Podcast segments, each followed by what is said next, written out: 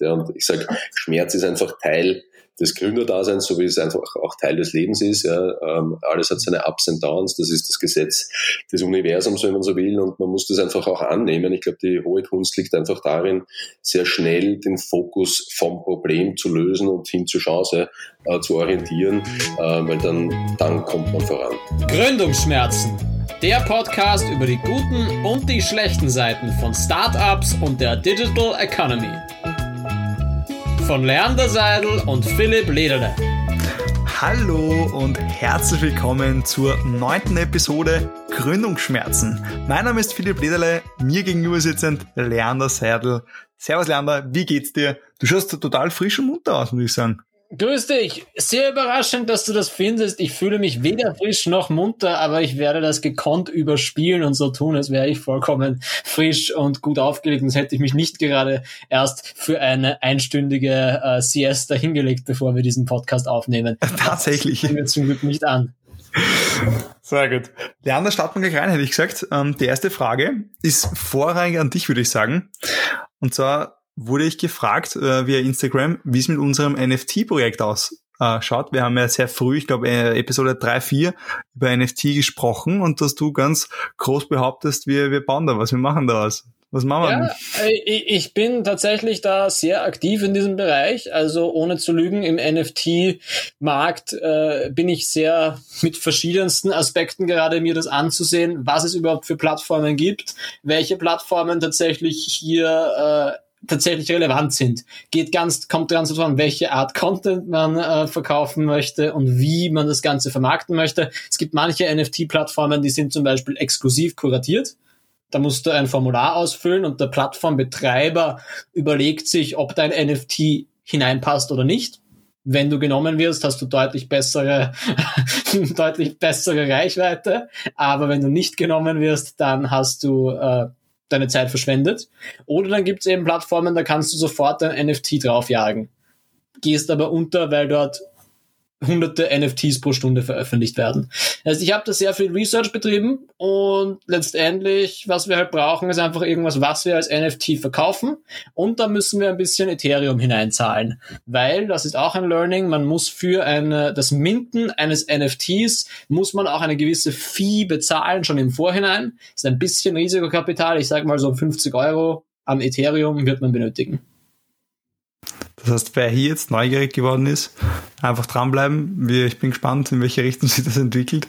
Ähm, sobald, solange du mich, äh, sobald du mich brauchst, Leandro, gell, einfach Bescheid geben. Ich warte auf, ich weiß nicht, wie sehr ich dich da unterstützen kann, aber ich, ich bin gerne offen für alles. Also ich kann Logos machen zum Beispiel oder, oder irgendwelche Animationen, da bin ich super gut drin. Ähm, Nein, also ich glaube, eine gute Idee ist eben tatsächlich zum Beispiel, deine Schwester ist ja Sportlerin, dass wir zum Beispiel eine Animation nehmen von ihr, ein Animated GIF, während sie einen Sprint hinlegt und das zum Beispiel diesen Sprint dann, den Lederless Sprint sozusagen verkaufen als NFT. Das wäre durchaus interessant. Ähm, Perfekt, wir werden wir das. das in Perspektive der nächsten zwei Monate umsetzen. Aber Priorität hat immer der Podcast. Ich habe dich übrigens gerade unterbrochen. Das heißt, äh, beim, beim Sprechen, 10 Cent gehen wieder auf meine Kappe, damit wir unsere Gesprächskultur schön fein halten. Ich stelle ganz kurze Themen vor. Thema eins: wir sprechen über Startups und Arbeitnehmer. Am Fachbegriff der Woche haben wir vorbereitet. Dann gehen wir ganz kurz in die Ideenküche. Und zu guter Letzt haben wir einen super spannenden Gast heute hier. Kann ich schon nennen oder soll man noch? Ja, sag noch bitte, wer es ist, damit sich niemand, damit die Leute es schon wissen. Alexander Gensdorfer von der Alpha Republic GmbH von Neo ist heute zu Gast. Bin schon sehr gespannt, kenne den Alexander schon länger. Ähm, ich weiß aber, dass er sehr viele ähm, mit seinem Gespann, sehr viele Pains, Schmerzen durchlebt hat und da wird er uns darüber berichten. Klingt gut. Top. Dann würde ich sagen, starten wir so gleich mit Thema Nummer eins. Oder hast du noch Fragen? Nein, Fragen aktuell keine offen. Thema Nummer eins, Startups und Arbeitnehmer. Der erste Mai steht dann. Der Tag der Arbeit, der internationale Tag der Arbeitnehmerbewegung. Äh, habe mir gedacht, das ist doch ein interessantes zeitliches Zusammenfallen, eine Perspektive bei Startups. Wir sprechen oft von Gründern, von Gründerinnen und aber es gibt natürlich genauso die Arbeitnehmer und Arbeitnehmerinnen. die bei einem gewissen Punkt des Startups dann immer essentiell werden. Wir haben uns ja schon vor einigen Wochen mit Team Amazing unterhalten. Das war ja schon einmal ein bisschen so ein Einblick in Company Culture und was ist da so wichtig. Aber ich glaube, es ist auch einfach interessant, sich darüber ein wenig zu unterhalten, was äh, sind so die klassischen Struggles von Arbeitnehmern und was bedeutet das ganz genau auch in der äh, Perspektive von äh, Startups, wo generell natürlich eine hohe hohe Arbeitsintensität vorherrscht eigentlich jeden Tag. Möchtest du mal ein bisschen erzählen, was so deine Perspektive ist. Du hast ja eigentlich die spannendere Perspektive als ich, weil du hast wirklich beides erlebt. Einerseits hast du viele Jahre als Arbeitnehmer gearbeitet in einem mittelgroßen Betrieb, also ich rede hier von äh, Travelbird, wo du einer von mehreren hundert MitarbeiterInnen warst. Dann hast du auch in einem kleinen Startup gearbeitet und mittlerweile bist du Co-Founder in einem Startup, wo du auch jetzt Arbeitgeber für Arbeitnehmer bist und Arbeitnehmerinnen. Und deshalb sehr interessant. Wie ist so für dich die Perspektive Arbeitnehmer und Arbeitgeber und was hast du hier schon so gelernt im Laufe der Jahre? Ja, super gern. Ähm, Startups es ist total wichtig, das habe ich zumindest gelernt, auch schon bei Travelbird. Du findest die, also zumindest bei Travelbird ist mir so vorgekommen, die Leute ticken genauso wie ich. Ähm, es waren alles sehr junge Leute, alles sehr motivierte Leute und irgendwann dann durch mehreren Workshops haben wir auch gelernt, dass wir das gleiche Warum haben, warum wir für ein junges Unternehmen arbeiten wollen und uns viele Sachen antun, die sich äh, vielleicht andere Menschen nicht antun oder antun würden, wenn sie in größeren Unternehmen arbeiten, Corporates etc. Und das ist super wichtig, dass du auch selbst, das habe ich jetzt auch bei, bei Helpsol gelernt, genau solche Personen hirest, aber total transparent bist vom Bewerbungsgespräch an und sagst, lieber Paul, bei uns schaut so und so aus. Ja, wir sind zwar eine GmbH, aber wir sind super chaotisch. Wir haben jene und andere Vorteile, aber auch diese und diese Nachteile. Lebst du damit? Hilfst du uns? Dann bist du willkommen. Ähm, Taugt es dann nicht, dann passt es leider nicht. Weil es muss einfach jedem bewusst sein. Es muss jedem bewusst sein, der beim Startup arbeitet, dass es kein 9-to-5-Job ist, wo du, ähm, kann es natürlich sein, das vielleicht gibt sowas, ähm, aber ich hätte es noch nicht erlebt, auch mit vielen Leuten, mit denen ich gesprochen habe, es noch nicht erlebt. Und das, das, ja, speziell das ist mir bei Travelbird eben sehr, sehr stark aufgefallen. Da dachte ich schon, schon zuerst, ähm, Travelbird ist ein, ein holländisch holländisches, holländisches Unternehmen. da hatte ich schon zuerst, ähm, was ist mit den Holländern los? Die arbeiten da von früh bis spät und gehen dann noch saufen am Abend. Ähm, aber das war einfach die Company Culture, die hier gebaut wurde. Ähm, schau nicht auf die Uhr, sondern mach deine Sachen. Wenn du am Nachmittag drei Stunden im, im, im eigenen Kaffeehaus sitzt und dich entspannst, dann ist das so. Und auf der anderen Seite aber, wenn der Hut brennt und du sollst einmal 50, 60 Stunden in der Woche arbeiten, dann tu das bitte und let's go. Und ja, ähm, wie gesagt, das, auf das ist auch Rücksicht zu nehmen, wenn du jemanden einstellst, meiner Meinung nach. Mhm. Jetzt habe ich viel geredet. Ja, nein, das ist schon sehr interessant auf jeden Fall. Das ist natürlich auch äh, sicherlich einer der, der, der wichtigen Aspekte, die du genannt hast. Es sind vor allem sehr junge Menschen, die vor allem in der Aufbauphase von Startups mit dabei sind kann man sich auch relativ leicht erklären, wieso, weil es liegt daran, dass äh, Startup-Founder am Anfang vor allem sehr stark aufs Geld schauen müssen, vor allem wenn es das erste Startup ist. Wenn natürlich jemand schon viel Geld hat, ist was anderes, aber gerade wenn das noch unterfinanziert ist, dann müssen natürlich Mitarbeiter und Mitarbeiterinnen sein mit relativ einsteigerfreundlichen Gehältern. Und aufgrund da, aufgrund dessen sind dann meistens die initialen Startup-Teams relativ jung, muss man sagen.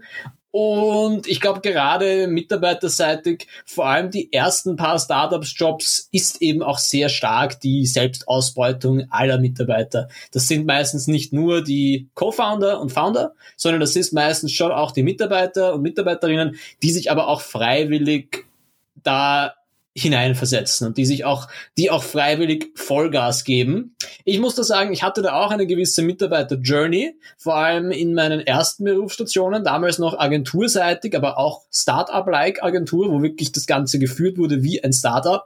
Da habe ich auch eben harte Einsätze geschoben und viele Stunden und eigentlich Stunden, wo ich sagen muss, war zwar mega lehrreich, aber war eigentlich auch ein bisschen selbstzerstörerisch, weil ich selber nicht Anteile am Unternehmen hatte, das heißt auch nicht jetzt wirklich vom, vom Erfolg unmittelbar profitiert habe. Und wo ich auch sagen muss, mit vier bis fünf Jahren Distanz würde ich es wahrscheinlich nicht mehr eins zu eins genauso machen, weil ich mittlerweile auch weiß sozusagen, dass die Arbeitnehmerleistung da in einem gewissen Grad auch mit dem in Relation stehen muss, was dann sozusagen oben raus auf Eigentümerseite heransteht. Und das ist sehr interessant, weil das ist so ein, äh, wie soll ich sagen, das ist ein Zyklus, der immer wieder bei, bei Startups, glaube ich, auftritt, dass sozusagen vor allem am Anfang in der ersten und zweiten Arbeitnehmerstation gibt man dann auch ab und zu mehr rein, um erst dann später auch diese Balance zu finden. Was ist wirklich ein sinnvoller Arbeitslevel für einen Founder und eine Founderin?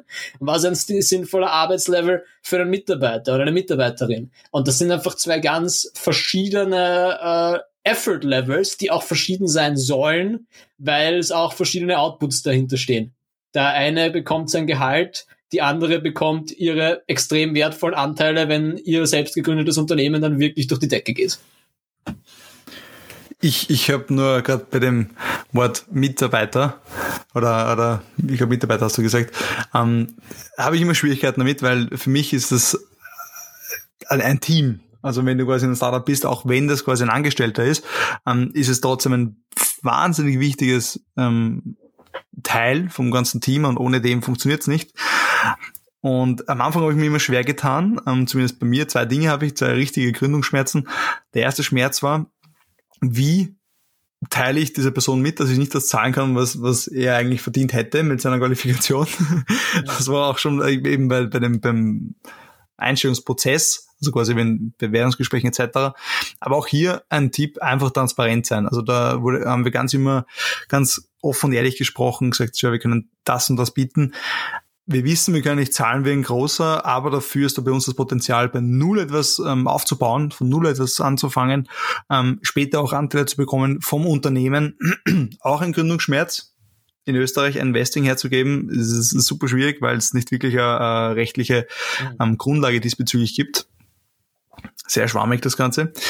Ähm, und der, den zweiten Struggle, den ich hatte, ähm, was gebe ich dann ab? Also welche Dinge, wo sage ich dann, okay, das mache ich und diese Dinge gebe ich dann ab, weil wenn du eben noch nie in der Situation warst, dann, dass du ein, Team führst und leitest, dann hat es ein bisschen dauert. Und wir haben dann so geholfen, dass wir Strukturen eingeführt haben, ähm, wöchentlichen Meetings etc. Und dann handelst du dich eben so mal rein ins Ganze, ähm, weil, wie gesagt, wenn du noch nie Mitarbeiter geführt hast, ähm, ein Team geführt hast, das habe ich schon selber gesagt, dann bist du einfach ein bisschen Botschert am Anfang. Das, das, mhm. Da bin ich ganz ehrlich. Das Aber das, das, oh, jetzt muss ich was zahlen. Ja, 10 Cent für Leander, let's go. Bitte, sag.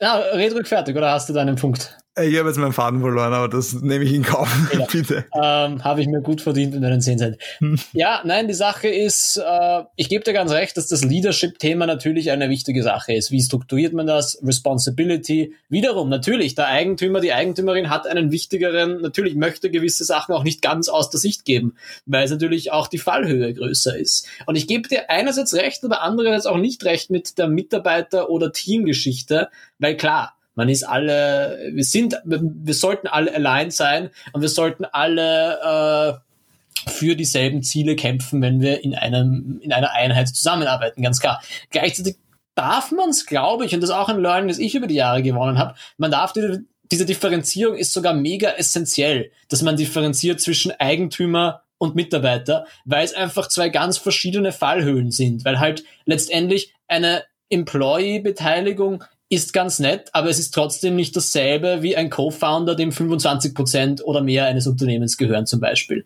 Also das sind einfach ganz andere Levels, wo der, der Mitarbeiter mit einem halben Prozent natürlich auch ein anderes Commitment hat. Und ich glaube, das ist auch sehr wichtig, dass das auch äh, Founder- und Eigentümerseitig mehr Verständnis dafür da ist, dass es einfach ganz verschiedene Rollen sind mit auch ganz äh, verschiedenen Commitments. Und klar, ein Startup darf sich von seinen Mitarbeitern auf jeden Fall erwarten, dass die Mitarbeiter committed sind und alle am selben Strang ziehen. absolut. Aber gleichzeitig natürlich muss der Founder andere Erwartungen an seine Co-Founder stellen als an seine Mitarbeiter, weil es einfach ganz unterschiedliche äh, ja, Stakes sind, die da gehalten ja. werden. Und ich glaube, das ist leider in der Startup-Kultur oft wird es ein bisschen verwässert in den Perspektiven aufgrund dieses Teams-Gedanken. Ja, wir sind alle on the same team. Aber am Ende, auch bei der Auszahlung, ist es natürlich andere Levels. In der Natur der Sache liegt das. Kritisch, aber vollkommen richtig auch. Du hast, du hast äh, vollkommen recht, dass da die Balance total wichtig ist. Und dass man auch erkennt, wie du gesagt hast, dass eine Person, die nicht die Welt verdient und dann vielleicht keine oder wenig partizipiert auch am Unternehmenserfolg, ähm, dass es da auch äh, ja, es ist schwierig. Es ist eine Frage des Commitments ganz einfach. Also äh, ich tue mir immer schwer, weil ich immer äh, ich, ich weiß, wie ich mich reingehängt habe bei anderen Startups und dann, ich weiß, das sollte man nicht, aber ich denke mir dann immer, warum ähm, geht der dann einfach nicht oder geht sie nicht einfach die extra Meile, die ich jeden Tag gegangen bin. Ich meine, ja, das, das ist natürlich schwierig. Ich bin da ein bisschen äh, voreingenommen, das ist, das gebe ich zu. Aber das habe ich jetzt mir auch schon abgewöhnt, ein bisschen die, die Hörnel abgestoßen. Mhm. Weil du kannst nicht dann von dir selbst dann auf andere schließen, das funktioniert nicht. Ähm, aber ja, ich bin trotzdem der Meinung, dass, dass Entschuldigung, dass es einen Riesenvorteil hat, wenn du eben einer der ersten bist im Unternehmen. Ähm, kurzes Beispiel nur. Wir haben die Marielle gehabt bei Travelbird. Sie war Mitarbeiterin Nummer zwei und also die hat 2010 dann begonnen und war bis zum Schluss, bis zur Insolvenz, war sie im Unternehmen. Da hat sogar einen Bilderrahmen gegeben, gleich beim Eingang mit ihrem, ihrem Gesicht drauf und sogar eine Medaille drauf mit der Nummer zwei. Das war die längste Mitarbeiterin und sie hat nie Anteile gehabt vom Unternehmen. Und äh, das Unternehmen hat mittlerweile, also war zur, zur Peak ähm, sehr, sehr, sehr gut bewertet im dreistelligen Millionenbereich. Ähm, just saying. Also ich, es gibt auch genau andere Beispiele, die jetzt genau das, dafür ist mir das Unterbrechen jetzt wert. Genau das, genau das Travelboard-Beispiel zeigt ja auch, dass solche Anteile, Employee Stock Options ab und zu auch einfach wertlos sind. Weil der Mitarbeiter bei Travelboard, der vielleicht jahrelang ein Mindestgehalt bekommen hat und vielleicht nur äh, 1, 2 verdient hat, monatelang für, für quasi, wie du sagst, 60 Stunden Arbeit oder was auch immer, und der zwar vielleicht mit mega nicen Stock Options geködert wurde, hat sich das jemals für den ausgezahlt? Nein. Hat sich für den Founder ausgezahlt, der war, oder halt das Founding-Team von äh, Travelbird, die zwar auch das nie auscashen konnten, aber die sicherlich später schon ordentliche Gehälter bekommen haben? Wahrscheinlich ja. Und das muss man einfach differenzieren und deshalb hm, muss man. Muss ich dich jetzt unterbrechen, mein Lieber, das stimmt auch nicht, weil die Dame hat unfassbar viele Erfahrungen mitgenommen, was sie in einem Unternehmen sicher nicht so mitgenommen hätte. Das hat sich schon ausgezahlt für sie auch. Voll, aber das ist natürlich, mit den Erfahrungen kannst du natürlich gerne auch zum Biller gehen und versuchen, deine Einkäufe bezahlen. Äh, ist nicht immer so leicht, ob jetzt der, der Kollege an der Kasse das gerade zulässt oder nicht. Also das ist natürlich, äh, klar, ich weiß ja genauso, dass es bei Startups wichtig ist, dass sich jeder reinhängt und dass man mit sehr vielen Insights auch als Arbeitnehmer belohnt wird. Aber gleichzeitig glaube ich halt auch immer, dass das äh, gerade von Founder-Perspektive auch wichtig ist, die verschiedenen Perspektiven da zu sehen. Und ich bin da halt auch selber, ich bin ein Sonderfall, weil ich bin momentan ja selbstständiger Einzelunternehmer. Das heißt, ich bin eine Mischung aus äh, Unternehmersicht. Andererseits äh, serviciere ich halt auch viele andere Firmen in meiner Rolle als Einzelunternehmer. Das heißt, ich sehe sozusagen irgendwie das Duale. Ich weiß, was es bedeutet, als Unternehmer meine SVS und Steuer und schieß mich tot ablegen zu müssen. Gleichzeitig weiß ich auch natürlich, was es äh, zu verhandeln gibt als Auftragnehmerseite. Und ich glaube eben, ähm, ja, wichtig ist es, diese duale Perspektive auch immer wieder in solchen strategischen Entscheidungen zu berücksichtigen. Und auch zu reflektieren. Also wie du gerade sagst, man, man sieht jetzt, glaube ich, deutlich auch, dass wir ähm, ein bisschen anderer Meinung sind, aber das ist super wichtig, weil so reflektiert man dann auch. Und ich weiß, ich bin ein Extrembeispiel, ähm, was das betrifft.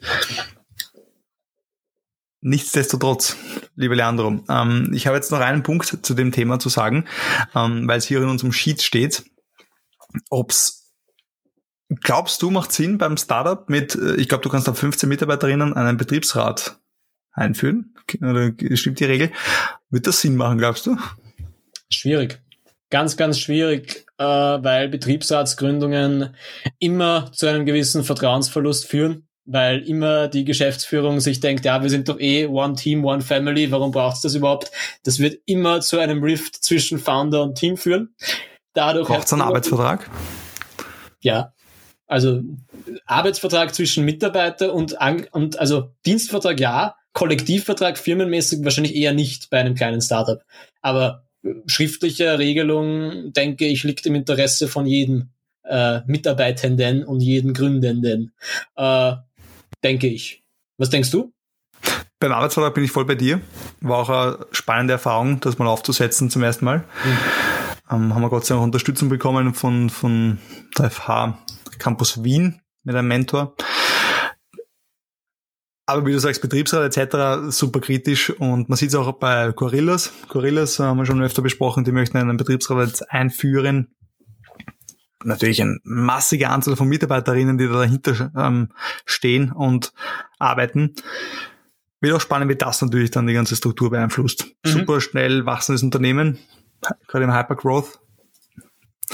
Wird ich glaube, ich persönlich würde es ja sogar, wenn ich mal irgendwann noch was gründe, was wirklich äh, dazu gemacht ist, zu skalieren auf äh, eben Hypergrowth mit hunderten Mitarbeitern, ich würde es wahrscheinlich in meine Anfangsplanung aufnehmen, dass es das irgendwann geben wird. Ich als Founder, dass es irgendwann auch einen Betriebsrat geben wird und soll, weil ich einfach so geprägt bin, dass das durchaus Vorteile hat. Aber ich glaube, wenn es nicht vorgesehen ist, kann es auch zu Schwierigkeiten führen.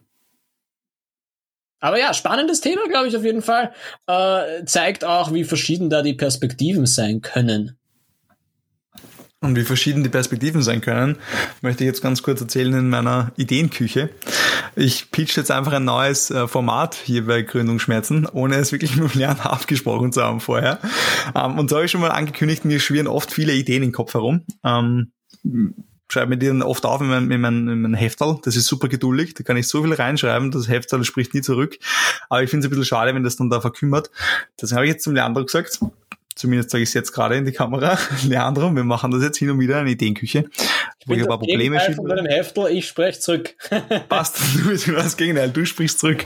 Hast mich übrigens gerade schon wieder unterbrochen. Das heißt wieder mal 10 Cent. Perfekt.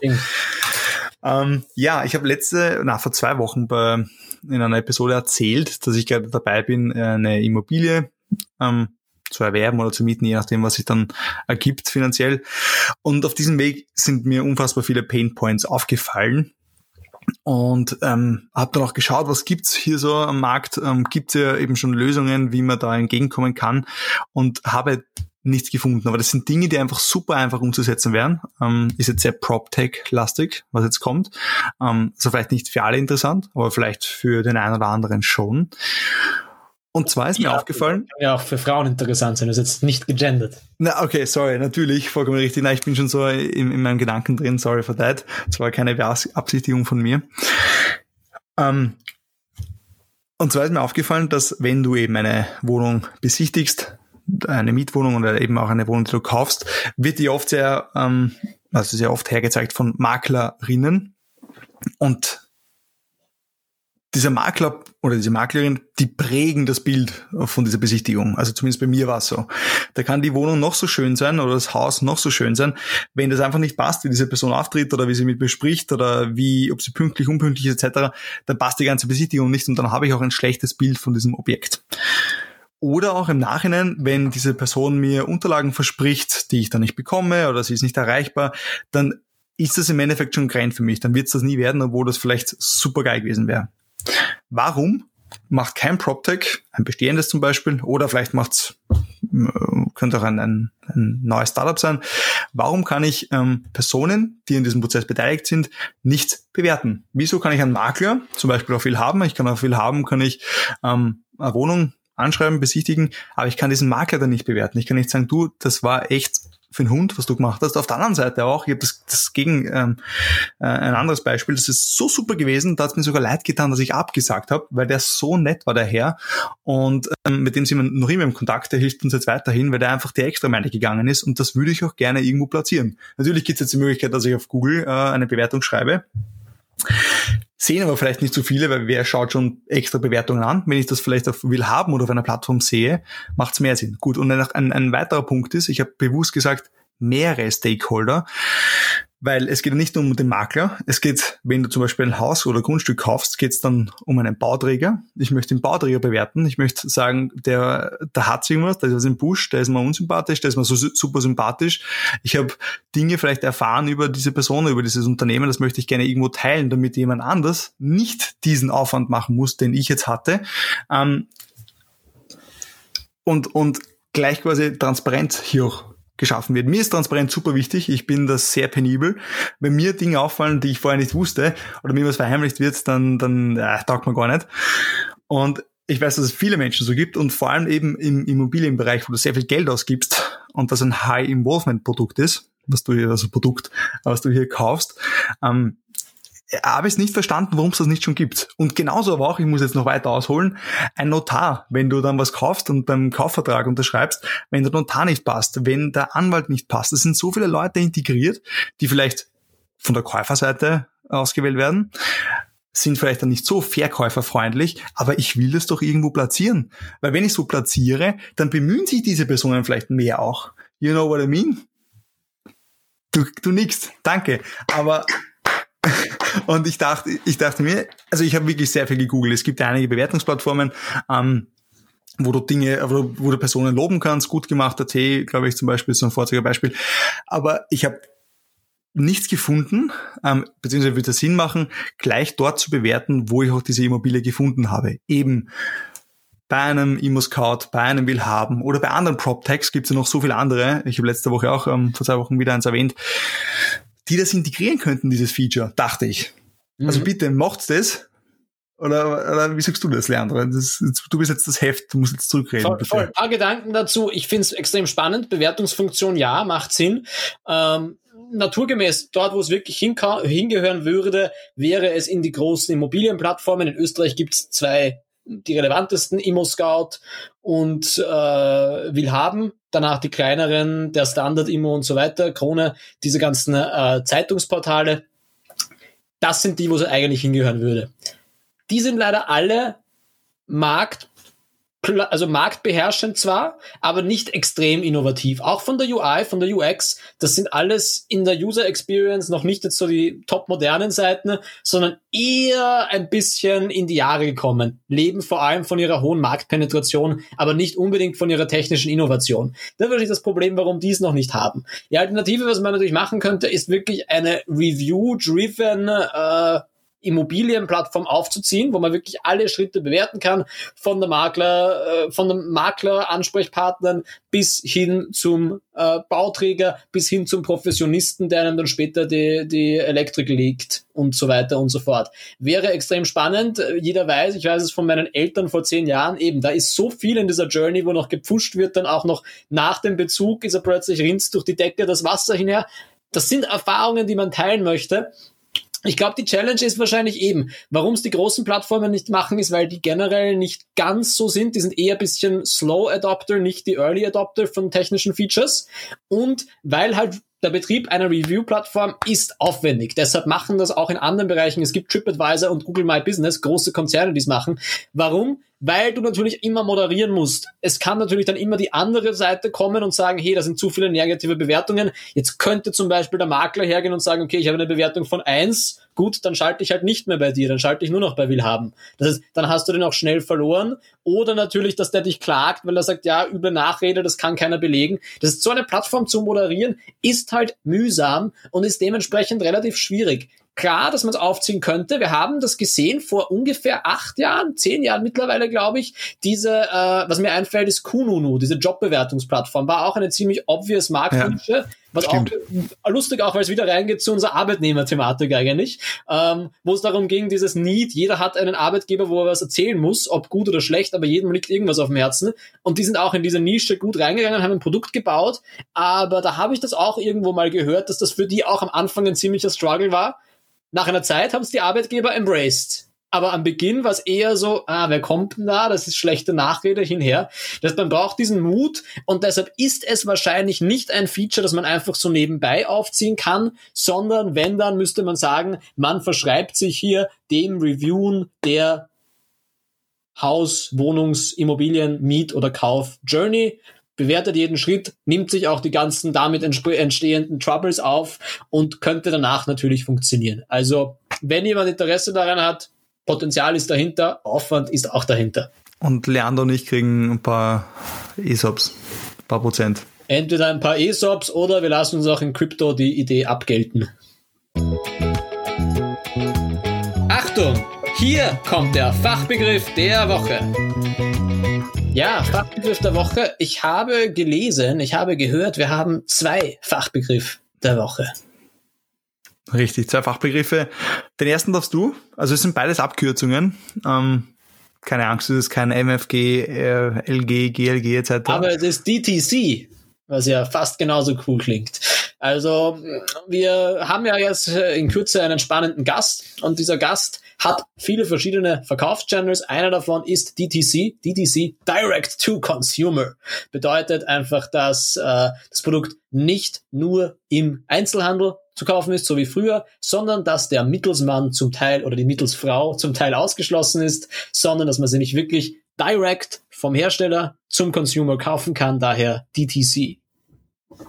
Und das zweite, also klassisches Beispiel Amazon, wenn du Produkte auf Amazon verkaufst, ähm, direkt vom Hersteller, dann ist es DTC vermutlich. Ja, oder? wobei ein, ein, ein wirkliches DTC wäre sogar von der Website. Von der Website, ja, vom Shop, vollkommen richtig. Wenn ich ja. auf neo.com kaufe und nicht normal auf Amazon gehe, weil dann ist wirklich komplett direct. Aber Amazon ist schon mehr direct als ein Biller zum Beispiel, klar.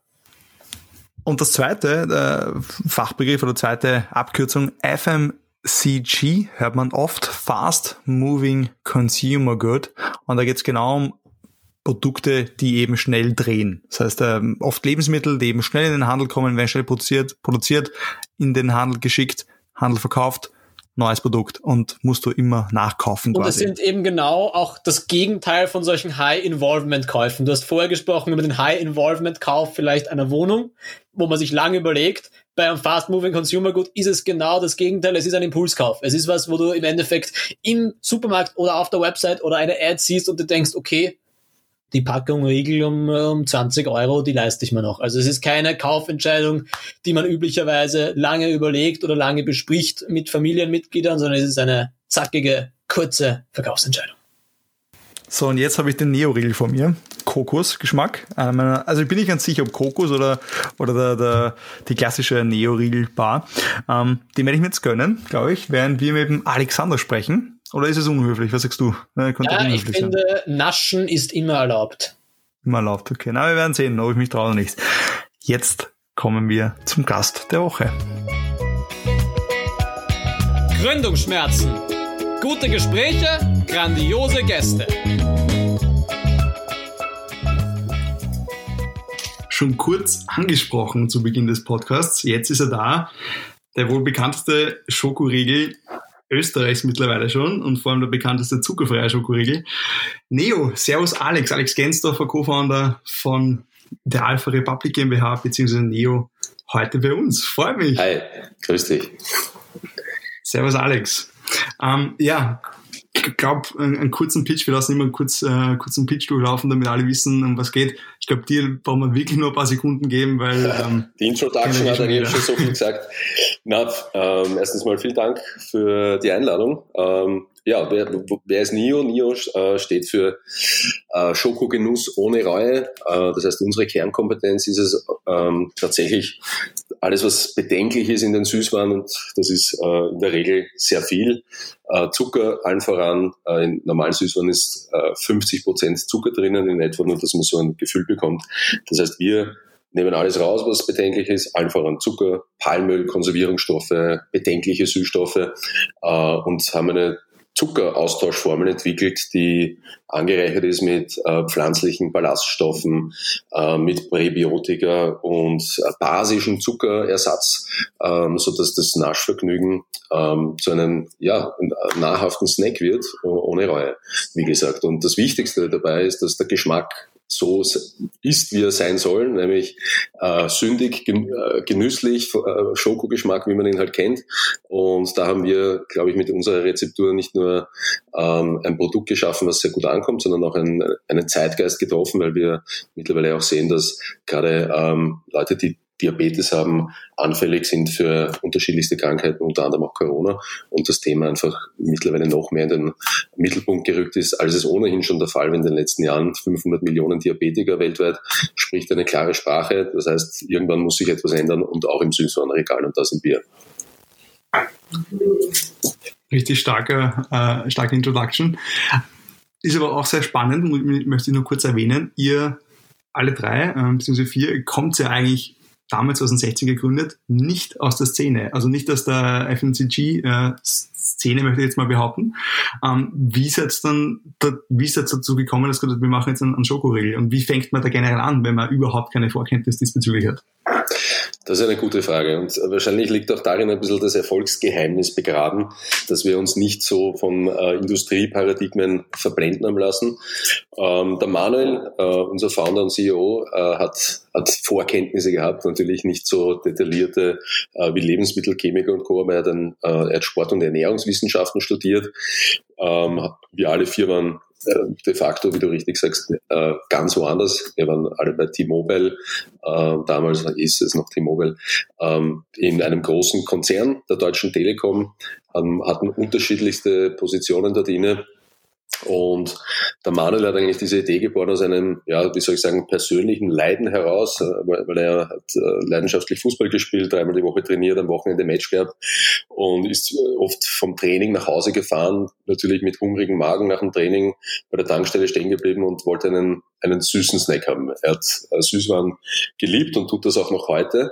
Und da gab es dann halt nur zur Auswahl das übliche Dilemma. Entweder man greift zu den sündigen Zuckerbomben, die zwar hervorragend schmecken, aber natürlich nach so einem äh, Training nicht unbedingt die beste äh, Nah Nahquelle, äh, Ernährungsquelle sind. Und auf der anderen Seite gibt es die Proteinriegel, die natürlich super Nährwerte haben, aber auf der geschmacklichen bzw. Konsistenzebene nicht überzeugen. Und, und das war so der Moment, wo er gesagt hat, das muss man doch besser machen können und hat dann einfach mit unterschiedlichsten Zutaten von aller Welt mal herum experimentiert und die Experimentierfreude ist uns bis heute nicht abhanden gekommen. Das heißt, unsere Rezepturen, das unterscheidet uns auch von vielen Konzernen und, und anderen Herstellern, wird permanent weiterentwickelt. Wir schauen immer, gibt es neue Rohstoffe, äh, wie kann man den Geschmack verbessern, wie kann man die Nährwerte verbessern, wie kann man die Blutzuckerkurve flacher halten? Äh, und, und, äh, und so ist das entstanden.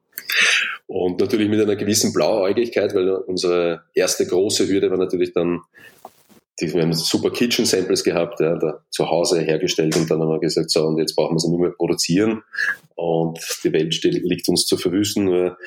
Diese Suche nach einem Produzenten hat dann eineinhalb Jahre gedauert. Jeder hat uns gesagt, das geht so nicht, äh, so produziert man kein Produkt ohne Zucker, was soll denn das? Äh, was verwendet man dann als Bindemittel? Und ja, das ist viel zu teuer dann in der Produktion.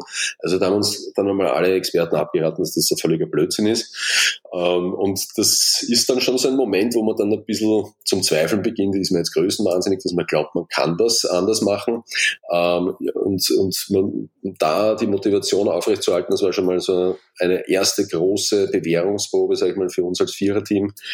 Ähm, weil also ich, ich habe das damals, äh, wo wir echt viele Monate gesucht haben, dann haben, haben wir den ersten Produzenten gefunden, wir haben sogar einen äh, sehr renommierten Produktionsleiter äh, von einem großen Konzern angeheuert, der uns hilft, eine Produktion zu suchen. Und selbst der ist immer wieder gekommen mit dort Absage, da Absage. Und irgendwann, das war dann glaube ich schon ein Jahr später, kam dann die frohe Botschaft, ja, da gibt es eine kroatische Produktion, die äh, kann das machen. Und dann haben wir alles hingeschickt und zurück kam dann ein Produkt, was ganz anders ausgesehen hat, ganz anders geschmeckt hat. Also sie haben einfach nur die Nährwerte gleich gelassen. Und dann war der Frustrationslevel eigentlich so hoch, wo wir gesagt haben, okay, äh, wenn das das Beste ist, was man rausholen kann, dann glaube ich, wird das nichts mehr. Gott sei Dank ähm, haben wir nicht locker gelassen und ähm, dann äh, tatsächlich einen Produzenten gefunden, zuerst in äh, in den Niederlanden und dann äh, schließlich ist dann der Heinrich Bockert mit der Gutschermühle auf uns zugekommen und hat gesagt, er würde das doch gerne ähm, für uns machen und glücklicherweise hat das dann auch so geklappt. Auch dort wieder zehn Anläufe nehmen müssen. Äh, die Produktionsleitung und die Innovationsabteilung äh, bei der Gutsche hat sich auch schwer getan, geht das überhaupt so äh, Bedenken gehabt und nach vielen Anläufen haben wir es dann doch hinbekommen. Ja, und heute ähm, produzieren wir fleißig Regel äh, für Deutschland, Österreich, Schweiz und mittlerweile auch die USA. Das heißt, um das zeitlich zu verorten, irgendwie 2016 seid ihr gestartet und dann eigentlich die ersten ein bis zwei Jahre war es eigentlich nur all about von dieser Supply Chain und sicherzustellen, dass ihr überhaupt das gewünschte Qualität liefern könnt. Und dann würdest du sagen, ungefähr Ende 2017, Anfang 2018 war dann der Zeitpunkt, wo es wirklich begonnen hat, das Produkt zu vermarkten und nicht mehr so sehr die Produktionsstruggles. Na, es war sogar viel früher. Also äh, das Ganze hat eigentlich äh, 2011, 2012 begonnen als Idee ähm, mit vielen, äh, sag ich mal, Experimenten Phasen, was in der Küche, wie kann das Produkt aussehen, wie kann das, welche Nährwerte, welche Zutaten kann das Produkt haben, ähm, bis hin zu Markenkonzepten. Das war dann meine Aufgabe, wo wir unterschiedliche Positionierungsstrategien uns überlegt haben. Äh, am Anfang ist uns mal so eine Idee äh, gekommen, dass wir gesagt haben, okay, es gibt so viele Riegel am Markt, ähm, wir werden uns wahrscheinlich äh, nicht stark differenzieren können, was jetzt die Nährwerte und so weiter betrifft, äh, von anderen, äh, sag ich mal, Sportregeln und äh, die, die Idee war dann zu sagen, okay, wir machen den ersten Riegel für Männer, so aller Achse, das Duschgel für Männer. Jetzt, jetzt gibt's den martialischen Riegel. Ähm, das Konzept hieß Hunter und so äh, der Jäger und und äh, dann haben wir das wieder über einen Haufen geworfen, weil dann die Freundinnen und äh, unser weiblicher Umkreis gesagt haben, naja, das ist doch ein Blödsinn. Der Riegel hat so wenig Kalorien, das ist eigentlich das Perfekte für Frauen, schmeckt herrlich nach Schokolade und ähm, ist gut für die Figur. Und ja, dann ist eben Nio entstanden, aber äh, um, um vielleicht die, dass man auch sieht, wie lange eigentlich so ein Prozess dauert. Also wir haben irrsinnig lang getüftelt an der richtigen Positionierung, an, der, an dem richtigen Produkt und haben dann eigentlich ähm, sage ich mal, ein Jahr vor unserem äh, ersten Auftrag, äh, unser erster Auftrag war ein White Label Auftrag von Weight Watchers, das war im Jahr 2017. Das heißt, ähm, 2016 haben wir erst die Produktion gefunden, die uns dann auch die Regel produziert, Ende 2016 und, und wie gesagt, ja, von 2012 bis 2016 vier Jahre ähm, Struggling an Produktproduktion finden etc. Also das, da ist schon sehr viel Zeit auch draufgegangen unglaublich langer Atem eigentlich, bevor das Ganze gegründet war, wo es wahrscheinlich auch gar nicht so viel Cashflow gab in dieser Zeit 2011, 2012 bis 2016 zum ersten White Label Produkt, war wahrscheinlich auch sehr viel dann aus eigener Tasche damals noch. Ja, null Euro Cashflow, also tatsächlich, äh, er kam der erste Cashflow dann mit der ersten Bestellung im äh, Jahr 2017 und ähm, wir ja, haben das Ganze selber finanziert. Wir haben da durchaus einiges an privatem Geld reingesteckt. Ganz zu schweigen von den Tausenden von Stunden, die wir da nächtelang gesessen sind. Also das war dann phasenweise ein Fulltime-Job neben dem Fulltime-Job. Und das hat schon viel Energie gekostet. Also ich muss auch sagen, dass ich das letzte halbe Jahr vom Launch dann ähm, Gastritis, Liederzucken gehabt habe. Also ich war wirklich ziemlich K.O., weil äh, mich damals bei T-Mobile auch noch betraut wurde, eine neue Abteilung aufzubauen. Und mein Tag hat dann so ausgesehen, dass ich um fünf in der Früh aufgestanden bin, drei Stunden mal äh, für NIO gearbeitet habe, ins Büro gefahren bin, T-Mobile, Konzern, Wahnsinn, äh, nach Hause gekommen bin, weiter für NIO gearbeitet habe, bis 12 Uhr Mitternacht schlafen gegangen und das ein halbes Jahr. Und da meldet sich dann irgendwann die Gesundheit und sagt so, okay, um, it's time to change something. Und für mich war das dann die Flucht nach vorne. Also ich habe dann meinen Job gekündigt und gesagt, so, jetzt ist soweit, um, alles auf eine Karte. Also ich bin total beeindruckt. Ich meine, wir kannten uns ja schon von, von anderen Veranstaltungen etc. und ein bisschen von der Vergangenheit, aber das, also diese Story, so die komplette Pain Story behind, behind the, von dem ganzen Success, den ihr habt, zum ersten Mal gehört und ich bin total beeindruckt. Also da sieht man, aber äh, das ist so der Klassiker, ja. No pain, no gain. Ja. Also äh, wir, ja immer, äh, wir sind ja sehr stark aus der Fitnessszene herausgewachsen, obwohl wir uns einfach als Substitut für herkömmliche Süßwaren sehen. Ähm, also wir sehen uns als Schokoladeriegel. Unsere Riegel haben einen höheren Proteinanteil, aber am Ende des Tages, wenn man den gestählten, gestählten Körper sieht, ja, ähm, das ist die, die Sonnenseite, sage ich mal, aber was für viel, viel Arbeit dahinter steht, das sieht man halt oft nicht. Ja. Und ich sage, Schmerz ist einfach Teil des Gründerdaseins, so wie es einfach auch Teil des Lebens ist. Ja. Ähm, alles hat seine Ups und Downs, das ist das Gesetz des Universums, wenn man so will, und man muss das einfach auch annehmen. Ich glaube, die hohe Kunst liegt einfach darin, sehr schnell den Fokus vom Problem zu lösen und hin zur Chance äh, zu orientieren, äh, weil dann, dann kommt man voran. Mhm. Bevor wir noch auf ein paar andere Schmerzen zur Sprache kommen, vielleicht noch ganz interessant, wir haben jetzt bisschen bis 2017 gerecapt und danach 2017 bis 2021 waren ja ziemlich erfolgreiche Jahre für euch, kann man, glaube ich, sicherlich so sagen. Vielleicht kannst du uns da noch ein bisschen so die, die Meilensteine der letzten Jahre ein bisschen Revue passieren lassen, wie ihr da jetzt gewachsen seid und was da so eure Highlights waren. Ja, also ähm, da gab es ein paar spannende Geschichten. Auf der einen Seite zwei Minuten, zwei Millionen. Ähm, das, äh, wie man weiß, wird das ein bisschen früher gedreht, als, als, als dann die Ausstrahlung ist. Und das war dann schon noch äh, so ein bisschen ein Blindflug. Was erzählen wir denn da? Wir, wir sind noch nicht einmal wirklich mit dem Produkt gestartet und, und mussten uns gedanklich so ein paar Monate in die Zukunft beamen ähm, und waren gerade in den Verhandlungen mit Spar.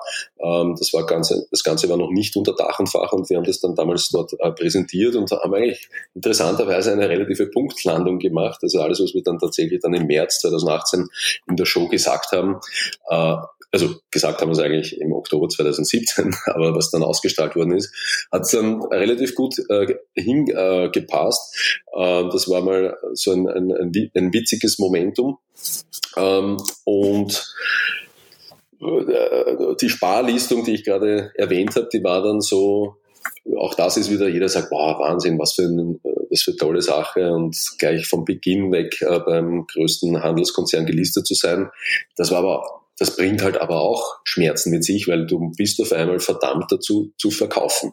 Weil es ist irrsinnig schön, drinnen zu sein im Spar. Dafür kriegt man äh, kein Abzeichen oder eine Medaille, ähm, die man sich einrahmen kann und für immer begutachten kann, sondern dieses ein Momentum, wo du performen musst, ja, weil du bist auch ganz schnell wieder draußen. Äh, das war, war auch ganz klar in den Gesprächen mit Spar, die haben gesagt, okay, wenn wir eine gewisse Menge nicht erreichen, dann schauen wir uns tief in die Augen und haben gesagt, wir haben es probiert. Ja. Ähm, so, und jetzt als junges Startup flächendeckend in Österreich eine Traktion zu erzeugen, ohne Geld, naja, hm, wie macht man das? Und damit begann eigentlich ein ganz neuer Struggle und Pain. Wir mussten, mussten auf einmal irrsinnig schnell Geld aufstellen. Und, und, und da haben wir durchaus sehr kreative Konstrukte geschaffen. Am Anfang was, äh, haben wir KGs gegründet, die an der GmbH beteiligt waren, wo dann so Family and Friends drin waren. Das haben wir dreimal gemacht. Ähm, äh, und, und natürlich, das dauert dann auch immer in der Vorbereitung und das begleitet, also dieses Finanzierungsthema begleitet uns bis heute. Gerade jetzt, dieser Stunde, läuft eine Finanzierungsrunde ähm, und äh, die hätte eigentlich stattfinden sollen in Österreich, Deutschland äh, und Finnland. Und in Österreich sind wir jetzt vor zwei Wochen gestartet, wo wir gerne auch mit den anderen Ländern gestartet wären. Nur die äh, Finanzaufsicht, die BaFin in Deutschland, lässt uns seit Wochen warten. Äh, da kriegt man Feedback, äh, Beanstandungen, man schickt es zurück. Auf einmal kommen nach sechs Wochen, nämlich genau am Ende der Frist, wieder neue Fragen. Man beantwortet wieder und es kommen wieder neue Fragen. Also dieses Finanzierungsthema, das ist halt einfach ähm, etwas, was einen natürlich ein bisschen den Fokus nimmt, sage ich mal, von seinem, von seiner Kerntätigkeit, aber was halt auch essentiell wichtig ist. Ähm, denn wenn man einen Produktvorteil hat, einen, einen USB, äh, so wie wir, dann, dann muss man schauen, dass man den auch ähm, verteidigt und äh, in den wichtigsten Märkten sich positioniert. Und dafür braucht man einfach Geld, weil ein deutscher Markt oder wir sind auch in, in den USA, ähm, dann kann man sich circa vorstellen, was man dort an Geld benötigt, ähm, um dort einen, ein relevanter Player zu sein. Das heißt, die, die Crowd Investing, ich sage mal Crowd Investing Kampagne, die jetzt läuft quasi, ähm, die hättet ihr genauso auch in anderen Ländern parallel Genau, also okay. ähm, mhm. morgen starten wir dann, so alles gut läuft, dann auch in Finnland und Deutschland ist, wie gesagt, ein totales Fragezeichen. Glücklicherweise läuft es in Österreich und aus dem Bestandsinvestoren so gut, dass auch das das kann auch, äh, so, solche Kleinigkeiten können existenzielle Probleme ähm, nach sich ziehen, natürlich, weil das Cashflow-Management halt bei einem Startup immer hoch angespannt ist. Ähm, aber auch da haben wir wieder die glückliche Situation, dass wir ähm, sehr viel Vertrauen haben, vor allem am österreichischen Markt, äh, nicht nur bei Kunden, sondern auch bei Investoren. Viele Partner von uns, ob das jetzt Athleten sind, die wir sponsern, ähm, Dominik Team, aktuelles Beispiel, die dann auch ähm, äh, Teil der Firma werden, äh, bis hin zu Agenturpartner, die unsere Dana Manager und Gleitmann DMB, Österreichs erfolgreichste Agentur, ist auch Teil äh, der Erfolgsgeschichte. Und das freut uns sehr, dass jetzt auch die, die im näheren Umfeld stehen, die auch mehr sehen, was hinter der Firma steckt und hinter den Personen, dass insbesondere die daran glauben und uns weiter supporten. Ihr habt, ich möchte ganz kurz zu dem äh, zu Finanzierungsinstrument, welches ihr jetzt bespielt, mit, dem, der Crowdfunding-Kampagne zurückgehen. Ihr habt ja da was komplett Neues gemacht. Also die erste Runde startete ja schon im, im Herbst letzten Jahres. Ähm, ich glaube Oktober, November, Oktober. Cool. Hat für ein paar Furore gesorgt, weil das eben, wie gesagt, was Neues war. So was hat es noch nicht gegeben, dass jemand eine AG gründet, eigene, und dann quasi mit einer Bewertung, ich glaube damals waren es noch bei 22 Millionen, mittlerweile schon bei 26. Ähm, Aktien verkauft. Und also ich fand es extrem cool, ähm, weil sich mal jemand was traut ähm, und, und was Neues geht. Hat aber sicher auch einige Pains mitgebracht, könnte ich mir vorstellen, oder?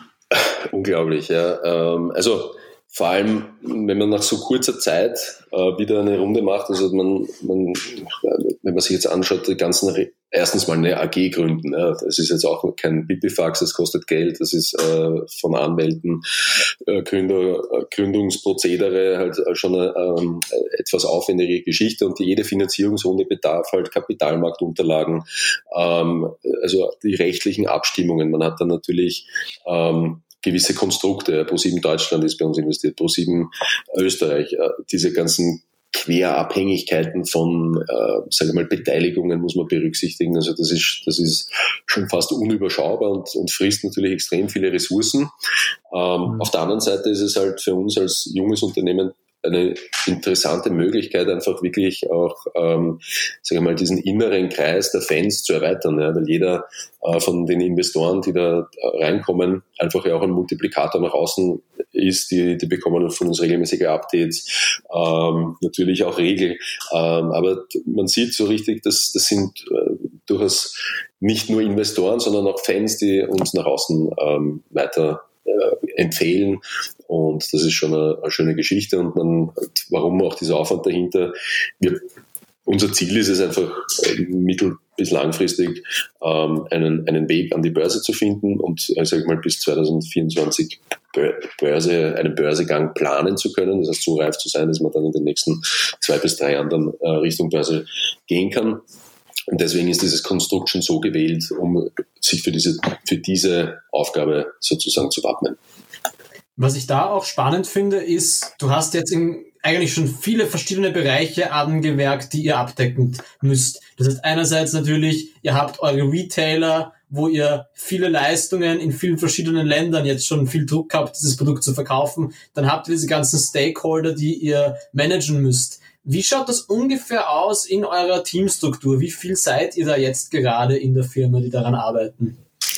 Also wir sind aktuell, ähm, wenn man jetzt äh, USA, die USA war vorher ein Franchise-Unternehmen, die wir jetzt mittlerweile integriert haben in die Muttergesellschaft, also sind wir ähm, 17 Leute. Ähm, das ist gefühlt 100 Personen zu wenig.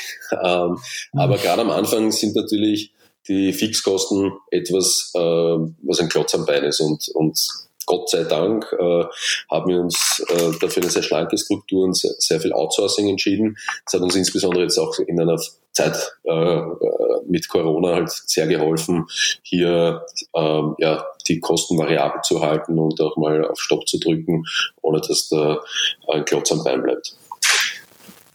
Ähm, und ich sag, wir sind in, unserem, in unserer Teamstruktur halt sehr stark ähm, fokussiert auf Produ also Produktentwicklung und Marketing. Ähm, das Thema Finanzen natürlich auch äh, mittlerweile, wenn man äh, AG hat. Ähm, aber wir versuchen halt natürlich mit den besten Partnern aus allen Bereichen halt äh, zu kollaborieren, ob das jetzt eine PR- oder Werbeagentur ist, ob das Steuerberater oder Anwälte sind. Ähm, suchen wir uns halt einfach wirklich top kompetente Partner, damit man hier auch nichts dem Zufall überlässt. Du hast es auch schon kurz angesprochen ähm, bezüglich Dominik Thiem, äh, Noah Olsen etc. erstens mal ist natürlich ein langer Weg dahin, bis man solche Leute eben an Bord kriegt, wie du selber gesagt hast. Dinge, viele Dinge passieren, die man von außen nicht so sieht. Aber wie seid ihr das angegangen, dass ihr, wie, wie ist eure Strategie von Anfang an, dass ihr solche Leute da an Bord holt? Ähm, die haben ja auch Anteile bekommen, so ich gelesen habe in, in Medien.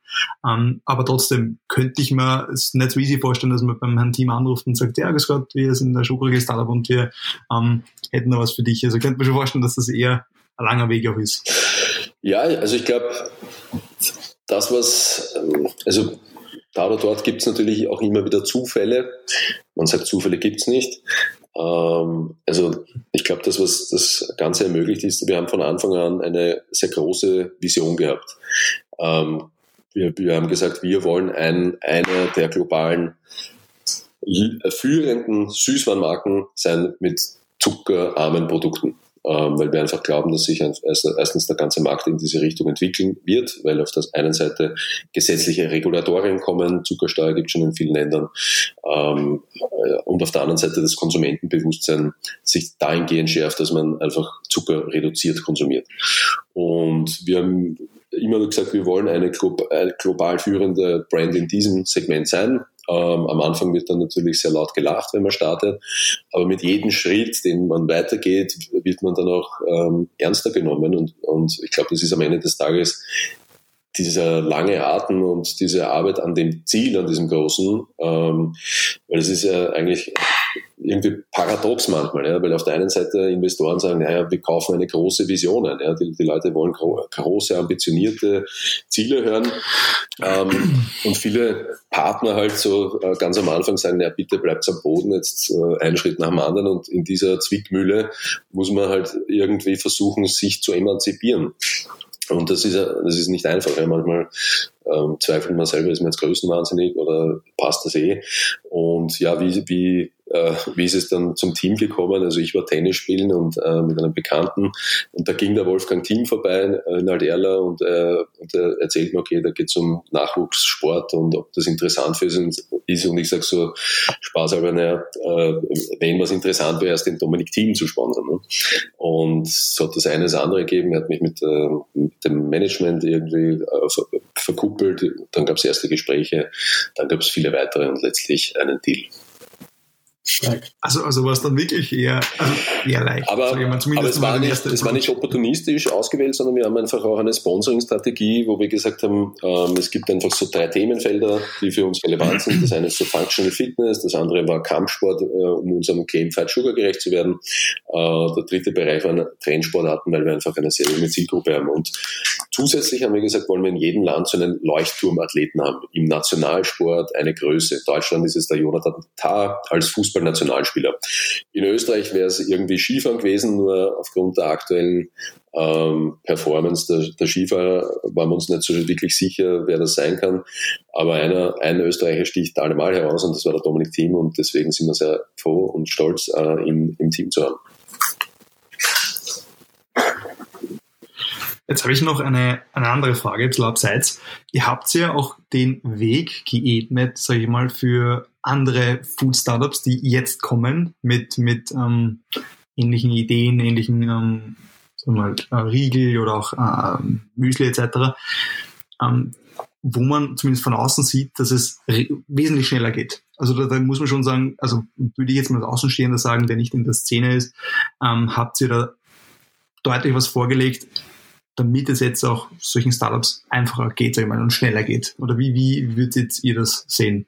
Ja, ist ja was Schönes, ne? Ähm, ja, natürlich, auf alle Fälle, das, das meine ich auch damit. Ähm, aber das zeigt auch, also grundsätzlich, ähm, unsere Vision ist ja, wie gesagt, Zucker aus dem Süßwarenregal zu verbannen.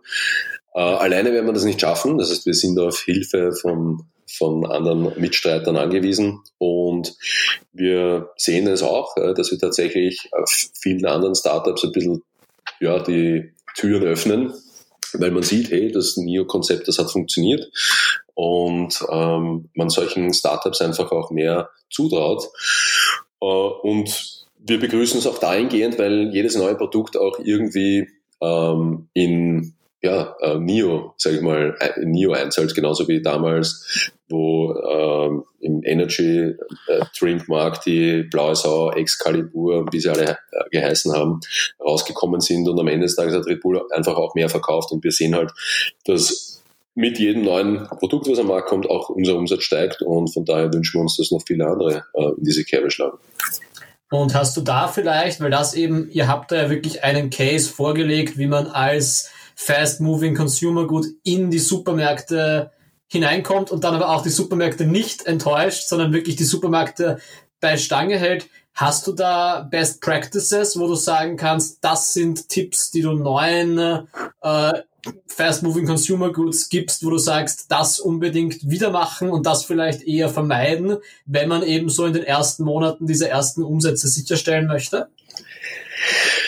Also ich glaube, das ist sehr schwierig pauschal zu beantworten, ja, weil ähm, jede Handelskette ist ein bisschen anders strukturiert. Ähm, ich glaube, das, was man nicht außer Acht lassen darf, und das ist Retail ist Detail, also wirklich, wo ist man platziert, wie ist das Pricing, ähm, wo, wo ist das Umfeld, ähm, in dem man platziert ist, ist das Süßwarenregal, das Proteinregal, das Müsliregal, die Kasse, also diese Themen, wo wir überall zu finden sind. Ähm, und ja, man, man man braucht einfach auch, äh, sage ich mal, ein Vis-à-vis, -vis, ein, einen Einkauf, einen, einen Partner, der auch daran glaubt ähm, und wo ein gewisses Vertrauen da ist. Denn ähm, wenn, wenn das fehlt, glaube ich, dann kann man sich auch sehr schnell zersprageln in, in dieser Zusammenarbeit mit einem sehr großen Konzern. Mhm. Sehr spannend.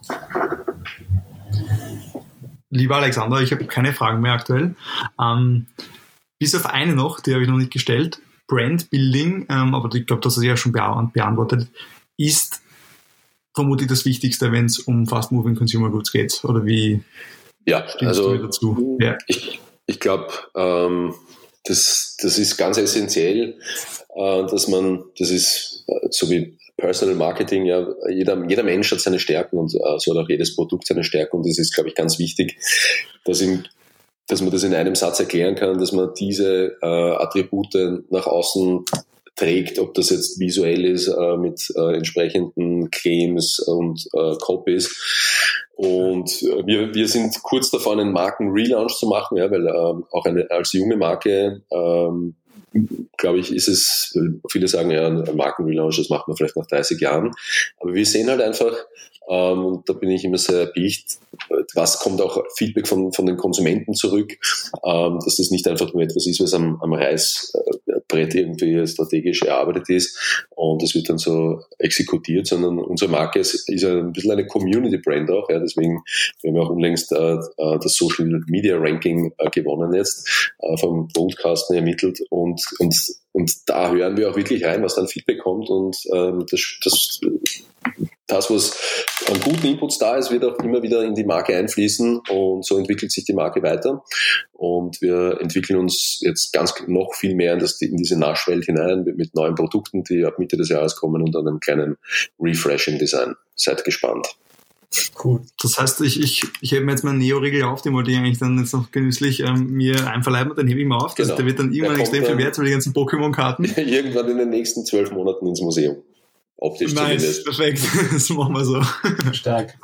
Ja, nein, das war eh schon jetzt extrem lehrreich, glaube ich. Ich glaube, da haben total. wir jetzt viele Aspekte von Brandbuilding über äh, Supermarkt, Account Management, über ja, Testimonials haben wir schon viel gelernt. Hast du vielleicht sonst noch, du hast eh auch schon viele Painpoints angesprochen, Hast du sonst noch irgendwelche Ratschläge, die du sagst, zukünftige Founder sollten sich irgendwelche Prinzipien oder irgendwelche wichtigsten Lessons learned, die ihr so über die letzten zehn Jahre gesammelt habt, äh, die du mit, die du uns mitgeben kannst sozusagen? Also ich glaube, so einfach sie es anhört, aber ich glaube, so die Main Message ist, stay positive und es kommen 100.000 Obstacles. Sie ist als Chance mhm. zu wachsen und man wird tatsächlich dran wachsen, wenn man es nicht als Problem sieht, sondern als Chance, dann wird es auf einmal ein Trampolin. Sehr schön, ich glaube in diesem Sinne beenden wir das. Äh, vielen Dank, lieber Alexander, dass du dir Zeit genommen hast. Sehr gerne. In der späten Stunde. Ähm, ich hoffe, dass es für dich jetzt schon nach Hause geht und nicht mehr allzu lange im Office. So ist es. Und vielen Dank nochmal Und Danke euch beiden für die Einladung. Wir hören uns wieder. Und euch auch noch einen schönen Abend. Vielen Dank. Danke dir. Ciao. Ja, unfassbar spannender Gast. Coole Story. Wie gesagt, ich habe schon sehr viel gehört. Ähm, aber eben, genau darum geht es bei Gründungsschmerzen. Um diese Pains über Dinge, die man in klassischen Startup-Medien, Plattformen nicht liest, nicht hört. Deswegen gibt's uns, kommt zu uns und rehrt euch aus. Gemeinsam finden wir auch ähm, super spannende Gesprächsthemen, wie wir gerade gesehen haben.